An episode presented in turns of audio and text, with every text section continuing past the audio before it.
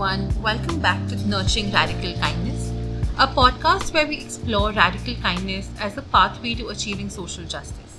My name is Vandita, and my pronouns are she and her. And I'm Sanchi, and my pronouns are she, her. Thank you for tuning into another episode of the podcast with us. We have been loving having these conversations here, and we're so grateful for your participation and feedback. And also, thanks so much for sharing your reflections and comments with us. We love going through them. And that being said, I am super excited आज के episode के लिए because today we are talking about sex, pleasure, and identity. And to start off this conversation, Vandita, um, I think that the identity markers that we occupy, which basically say कि हम कौन हैं, determines a lot of things for us, right?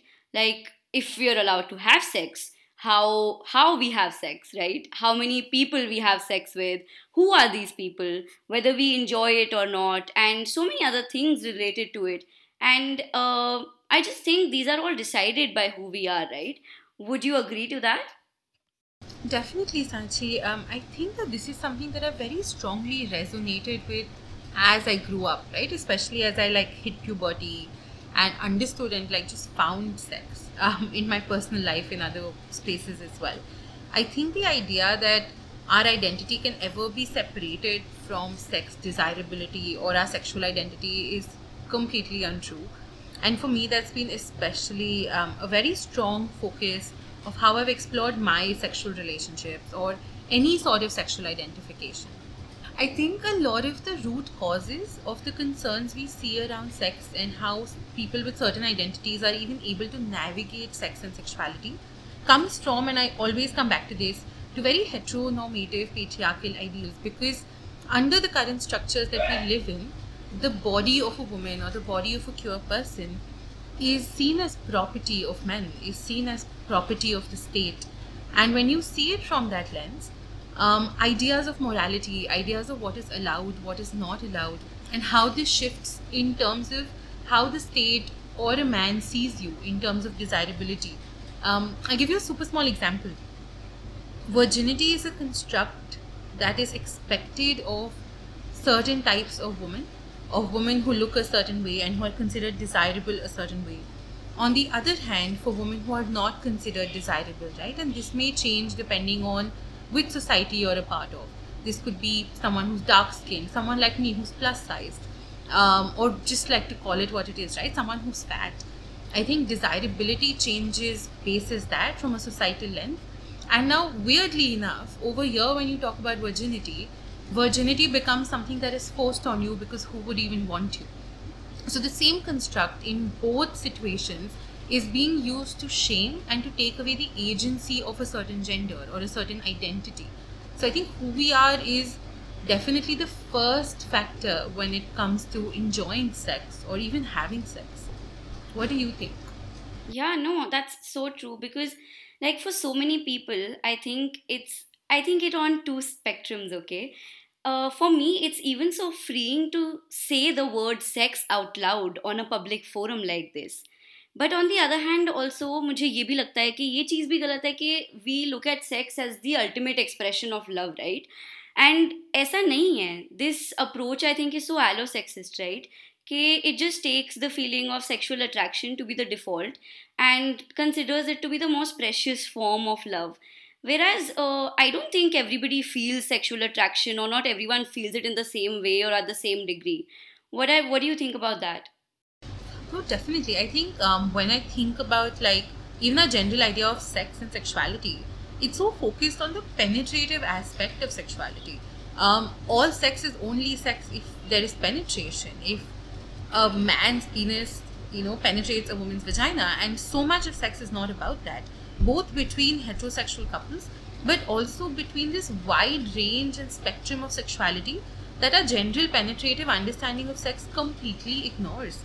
And when we define sex and even other social constructs by that one act, we're taking away the experiences of so many people because we're taking away from them the language to say this is the experience I had or to say that your experience is less than someone else's because it does not have this. I think even what you said, right? No one's romantic relationship or friendship or any sort of platonic relationship is less than another relationship just because sex is not a part of it. Hmm. And I think uh, platonic relationships, if we talk about those, I mean, so much can be learned. It can be so fulfilling, right? But we never consider those to be full relationships as we would consider romantic relationships to be. But you know, this one uh, TV show called Atypical, I remember this very beautiful scene from it where uh, it's just a jump scene wherein uh, one relationship is uh, those of two friends and one is between uh, two romantic partners. And they just show in that jump scene how both relationships are so fulfilling. And i don't think we talk about that enough. Thanks, Sanchi. I think that's so valid, and I think that's why talking about sex positivity just becomes so much more important. Because sex positivity also recognizes that sex is not desirable for everyone. It's just not something that everyone wants, and it allows us to break free of, you know, we might not think of it, but we're very constrained by our ideas and our um, devotion to sex because so much of our life revolves around that, and more so because we talk about it so little. And that being said, Vandita, I think it's also so important to recognize the privilege that comes uh, to you if your sexuality is the norm in society, right? Uh, maybe it can look like you can easily date people of your same orientation, or uh, you don't need awareness campaigns for your sexuality to be recognized. You don't need to explain to people what uh, sexual label do you identify with, and then go on to explain also what that label means to you. So, just so much privilege comes with identifying to a certain type of sexuality, right? No, definitely. And I think I would add to that to say that not just the type of sexual orientation we might have, um, but a lot of our intersecting identities overlap with that. And that's something we've been talking so much um, about at the podcast that who we are and the bodies that we reside in determines so much of our interaction with the world. So, our religion, our caste, um, our physical health status, so much of that determines our sexual experiences. For example, AIDS campaigns over the years, um, instead of focusing just on prevention or trying to provide medication and safety and encourage safe sex practices, have only ended up creating a severe fear of AIDS, which means um, for those persons who are living with an HIV positive health status, or for other persons who may be STI positive in different forms, right? um, there is never a conversation on what sex looks like for them or what safe sex can mean for them. And this is just one aspect. I think I'm going to touch upon a little bit about how this also means that we fetishize certain bodies. Um, say in the West, Indian bodies are seen as exotic um, for skin color, for the length of your hair, for the curves of your body. Um, on the other side of it, certain bodies are never seen as desirable, they're only seen as a fetish for example, um, if you're ever attracted to someone who's fat, your automatic default is going to be, oh, maybe that's a fetish I have, or that's what you're going to be told by other people because you've been conditioned to believe that your attraction should be to a certain type of body, which is a general Eurocentric idea of a thin, white, fair person, um, preferably tall. But attraction doesn't work that way. And you can be attracted to different types of bodies across different parameters. You can have so many reasons for finding someone sexually attractive. But rather than accepting that you just find them attractive you find it easier to say that that's a fetish i have. Um, and you fetishize a certain type of body because you would never accept that that is desirable to you or that that kind of body can be desirable. So some words of a poem by rachel wiley come to mind. Um, she says that she says i'm fat and her boyfriend says no you're beautiful and she thinks about why she can't be both.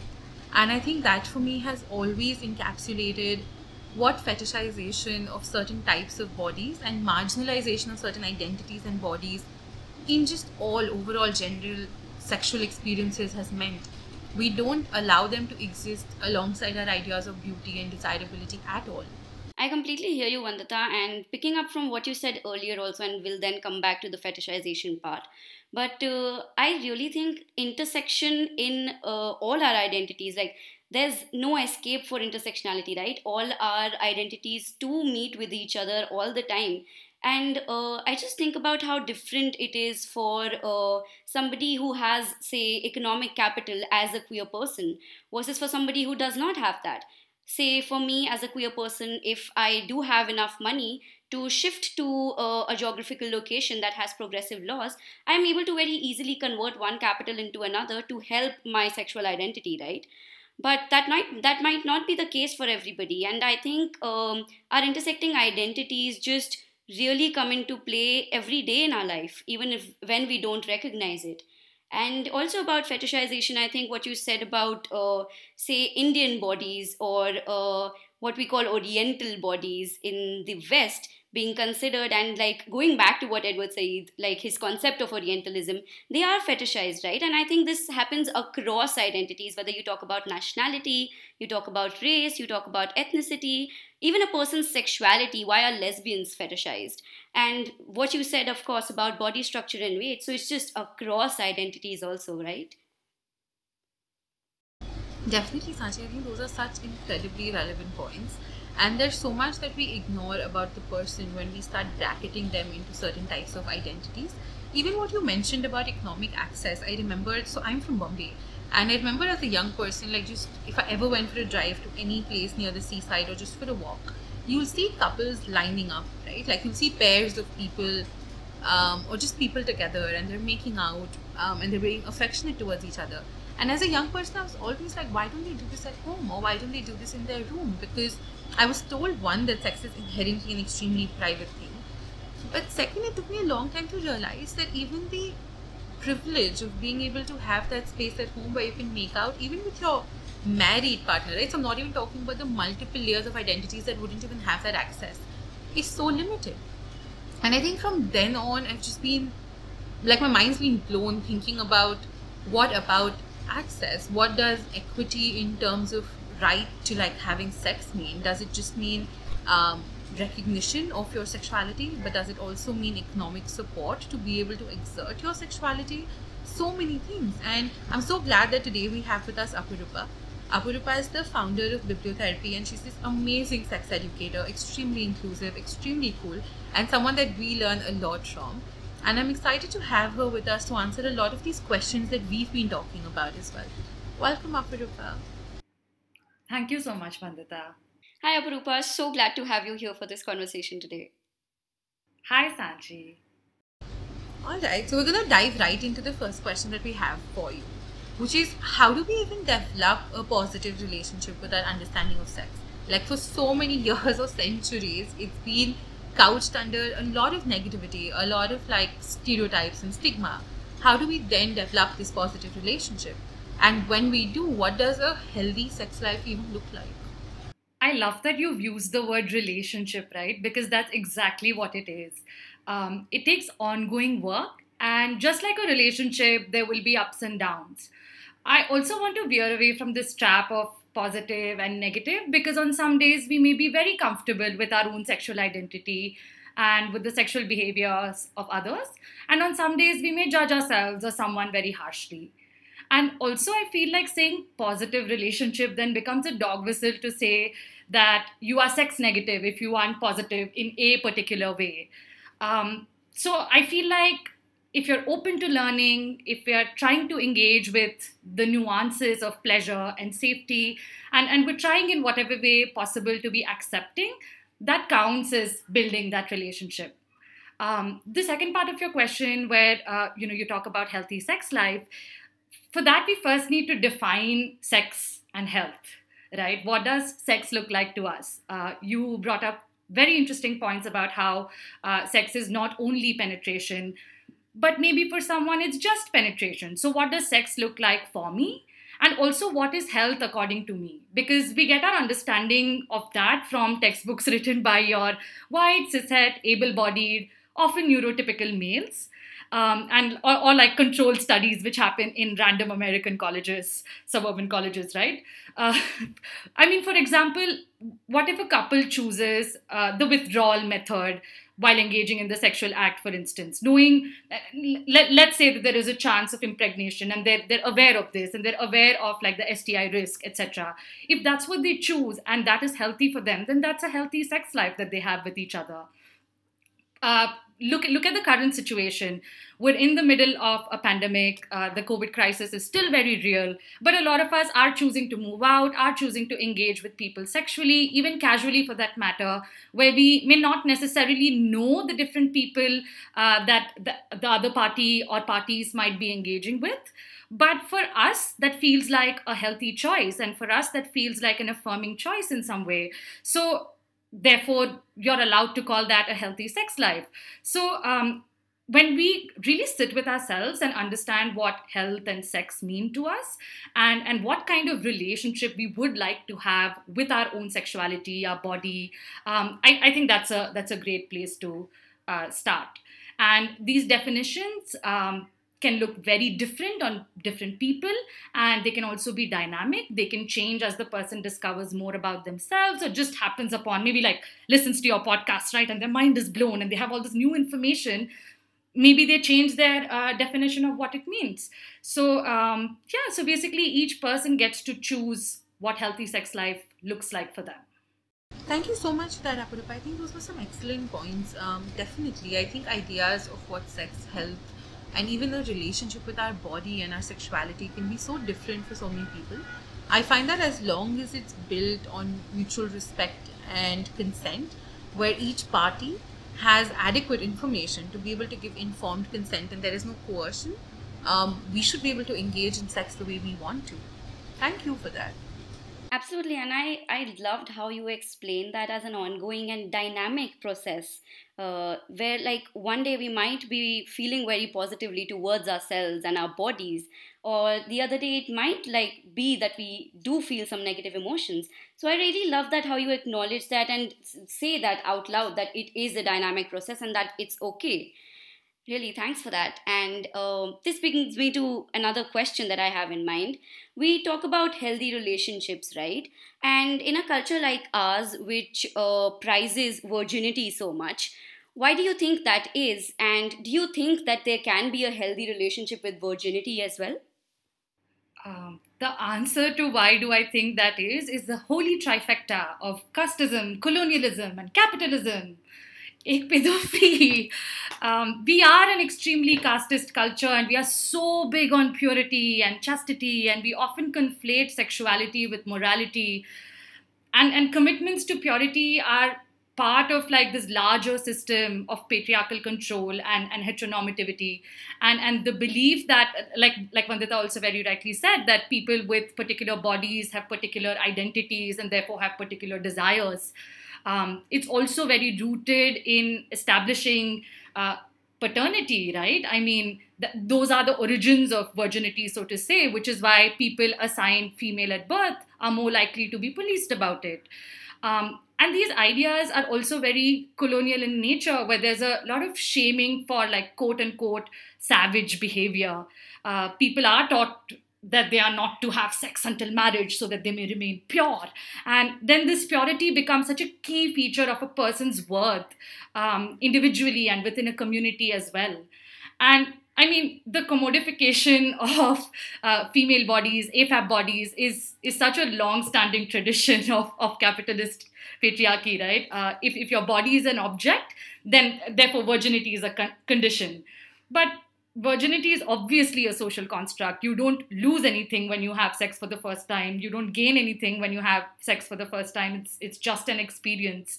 Um, it could be very meaningful to some people, and that's very valid. Um, it could just be meh for some people, and that's also valid. And and what is uh, virginity really? Uh, the presence or absence of the hymen on an AFAB's body?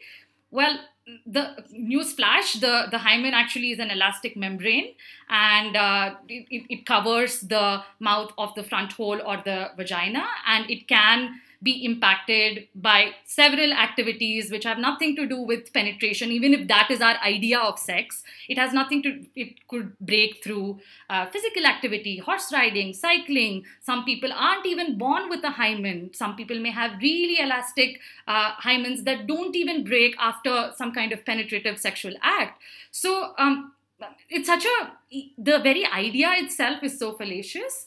And and then again like it brings me back to my previous question what is sex right? Um, so if, if you're saying that sex is only penetration, well, that's very ableist, that's very queerphobic, transphobic, um, and, and that's also very uninformed. That's not uh, all that is there to sex. And uh, that could be all that is there to sex for some people. So, yeah, this idea of, of virginity has, has always had me uh, perplexed. But I mean, of course, having said that, I also want to uh, take a minute to validate the experiences of people who want to identify as a virgin or who don't want to identify as a virgin. Really, if we understand that it is a choice, and if, if a label feels affirming to us, and if a label makes sense to us, and, and therefore we want to identify with it, and we're not necessarily policing other people based on the value that we attach to a particular label, then, then I suppose it's, it's absolutely all right. But uh, inherently, it does not have any value to a person's worth or identity. Thanks, Apurupa. I think even the very fact that virginity is seen as a construct where um, a man sort of penetrates something for someone who's assigned female at birth, I think that in itself is just a demonstration of how patriarchy would manifest physically or in a sexual relationship. And I think everything you shared is so valid. Um, so much of this is just a way to ensure that certain lineage is passed on in terms of our ancestry in terms of ensuring that a certain paternal right is maintained over the child. And all of this is very, very closely linked to how patriarchy aims to constantly control certain types of bodies. So, in keeping with what we've been talking about, Apurupa, my next question for you is just around this. It's how our conversations around sex and sexuality are often very limited to the gender binary.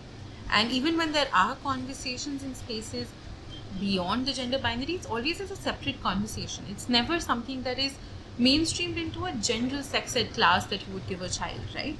And I feel that till the time we don't mainstream these conversations, we're doing a great disservice to them. So, how do you think we can make space for these conversations around the sexual health and pleasure of all gender identities and not just the two that we seem to see the most? Yeah, Vandita, uh, I think you've actually answered the question by not making them an afterthought and not othering them to start with. Um, we, we always say men, women, and non binary folks, or, or the use of the word third gender, for instance. Um, we obviously need to work at a policy level to protect the rights of peoples of people of all genders. Look at the Trans Act, for instance. It's so violent, and, and there is no right to self determination. And um, I'll, I'll just take a moment here to check my own privilege. I'm very cognizant of the fact that I'm a cis woman. I'm able bodied, I come from a Savarna location, and I am talking about how I can make space for uh, non binary and gender non conforming folks. And, and I, I see the irony in that because uh, we, we talk about passing the mic, we talk about paying people from marginalized gender identities, we speak about learning from them, but we also forget to include them in the, in the conversations which directly impact them. So that infantilizing of people from marginalized identities has to stop. And we also, obviously, which is something that you brought up briefly, uh, was that we need to look at intersections. Um, and, and Sanchi said this as well like both gender and social class shape access to information and tools for sexual health and pleasure. So so we need to be very cognizant of that as well. And even within the binary we need to expand our ideas of what sexual health and pleasure means. Because we still have a very binary understanding of sexual health and pleasure. So you either have it have sexual health or you don't?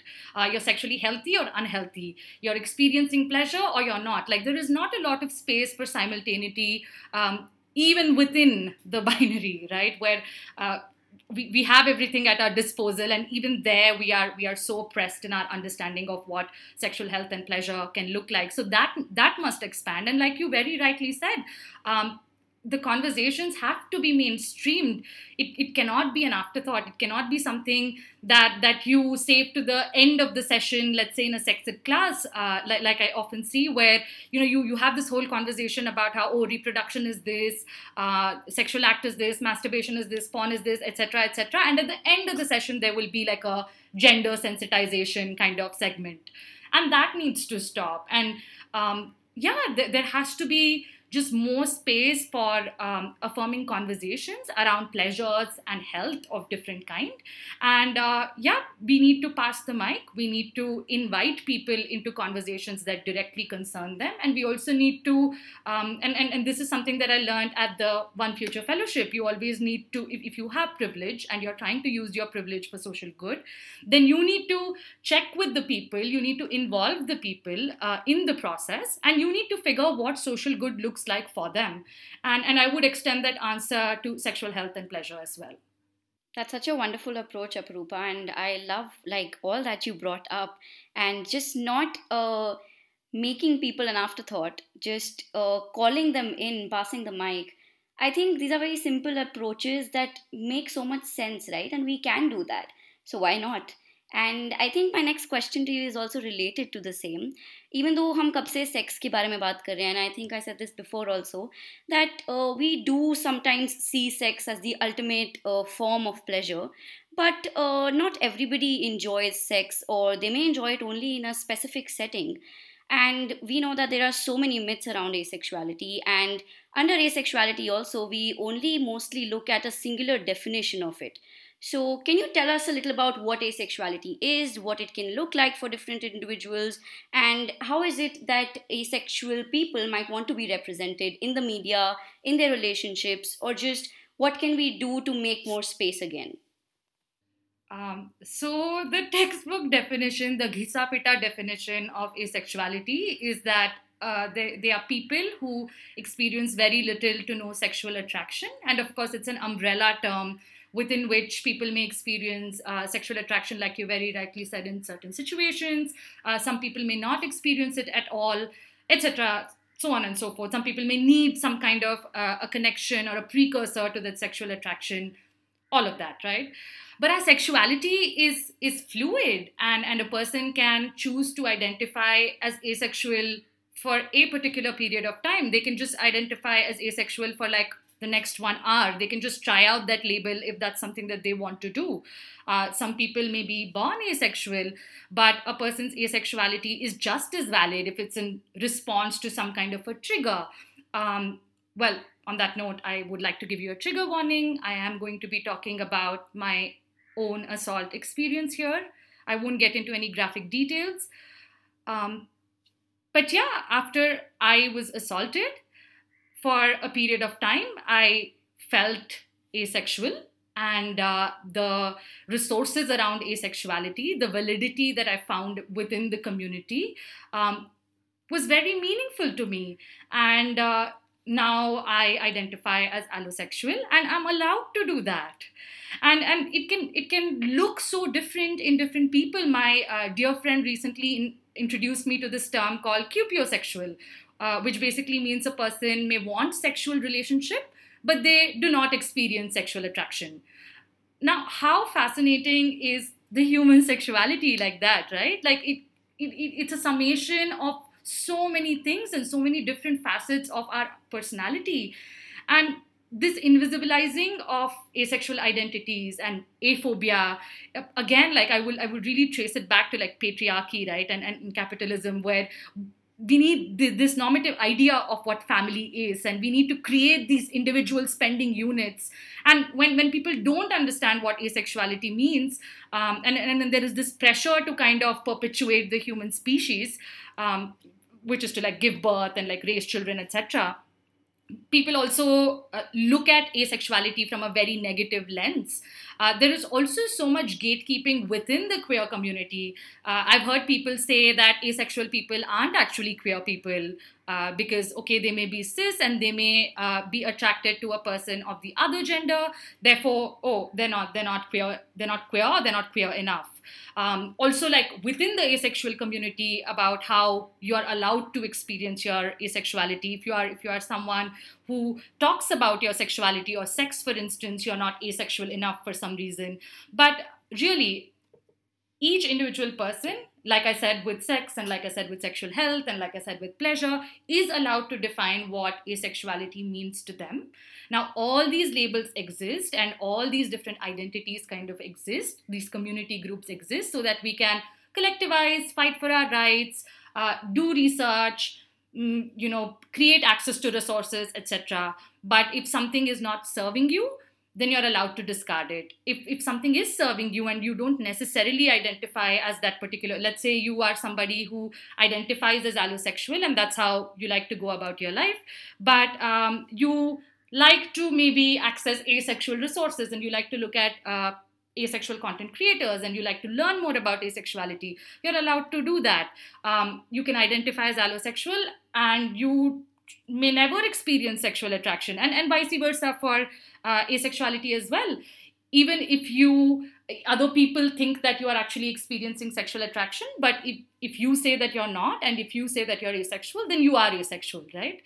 Um, so, so really, if, if we start re- allowing space for people to identify as anything that suits them at any point and if we allow people that autonomy um, and th- that is how we need to start thinking about sex and sexual health and pleasure and, and that is how we that is how we will be liberated ourselves that's such a beautiful way to put it Apurupa. I think just centering people and their experiences can be so transformative in just like you mentioned, like our collective liberation, sexual and otherwise just giving and creating space for that agency can be so meaningful and so powerful. Thank you.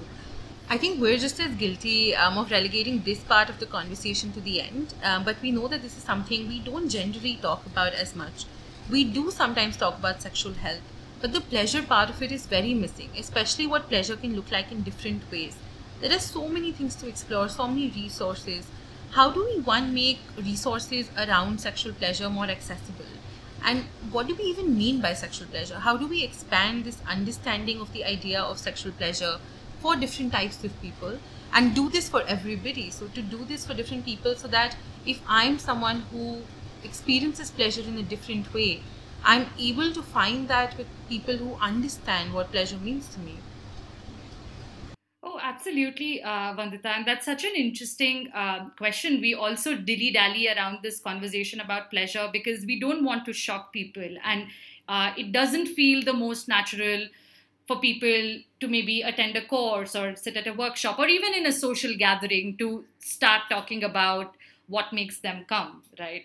It, it doesn't feel natural. So you kind of build to it and and that's the culmination of the conversation but i strongly believe that these conversations need to start uh, happening in non-sexual settings they need to happen in classrooms they need to happen in theaters they need to we need to find like quote unquote teachable moments or cues around us where let's say we see an ad or let's say we see a particular scene in a movie and it makes the people watching it together feel a certain way there has to be a conversation to process those emotions or to process what we're viewing on screen.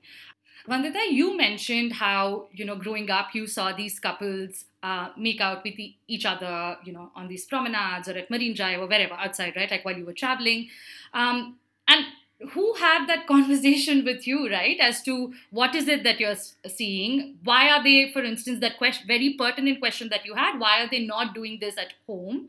Um, are they allowed to do this in a public space like this? And um, well, I remember the time that uh, you know I was I was just like canoodling with my with my then partner, and um, obviously I was I was young. We had no space to go to, and and I remember um, you know a cop walking up to us and you know demanding money, etc. Basically demanding a bribe, right? But the overwhelming feeling was that of shame and guilt because I had never nobody had ever had this conversation with me before, or or I hadn't heard even overheard people talking about this before right? We need to start having these conversations in in non-sexual settings and it can't be something that you reserve just for the bedroom or you reserve just to have with your intimate partner or partners. Um, you also uh, you know asked me about accessibility and again like i feel like i keep checking my privilege but well, I am having this conversation in English, and up until last year, English was the only language that I could I could facilitate in. So, what about um, you know the slice of society that does not speak English? It's still a very elitist thing to, to have access to language and to have access to resources and resource persons and the internet for that matter.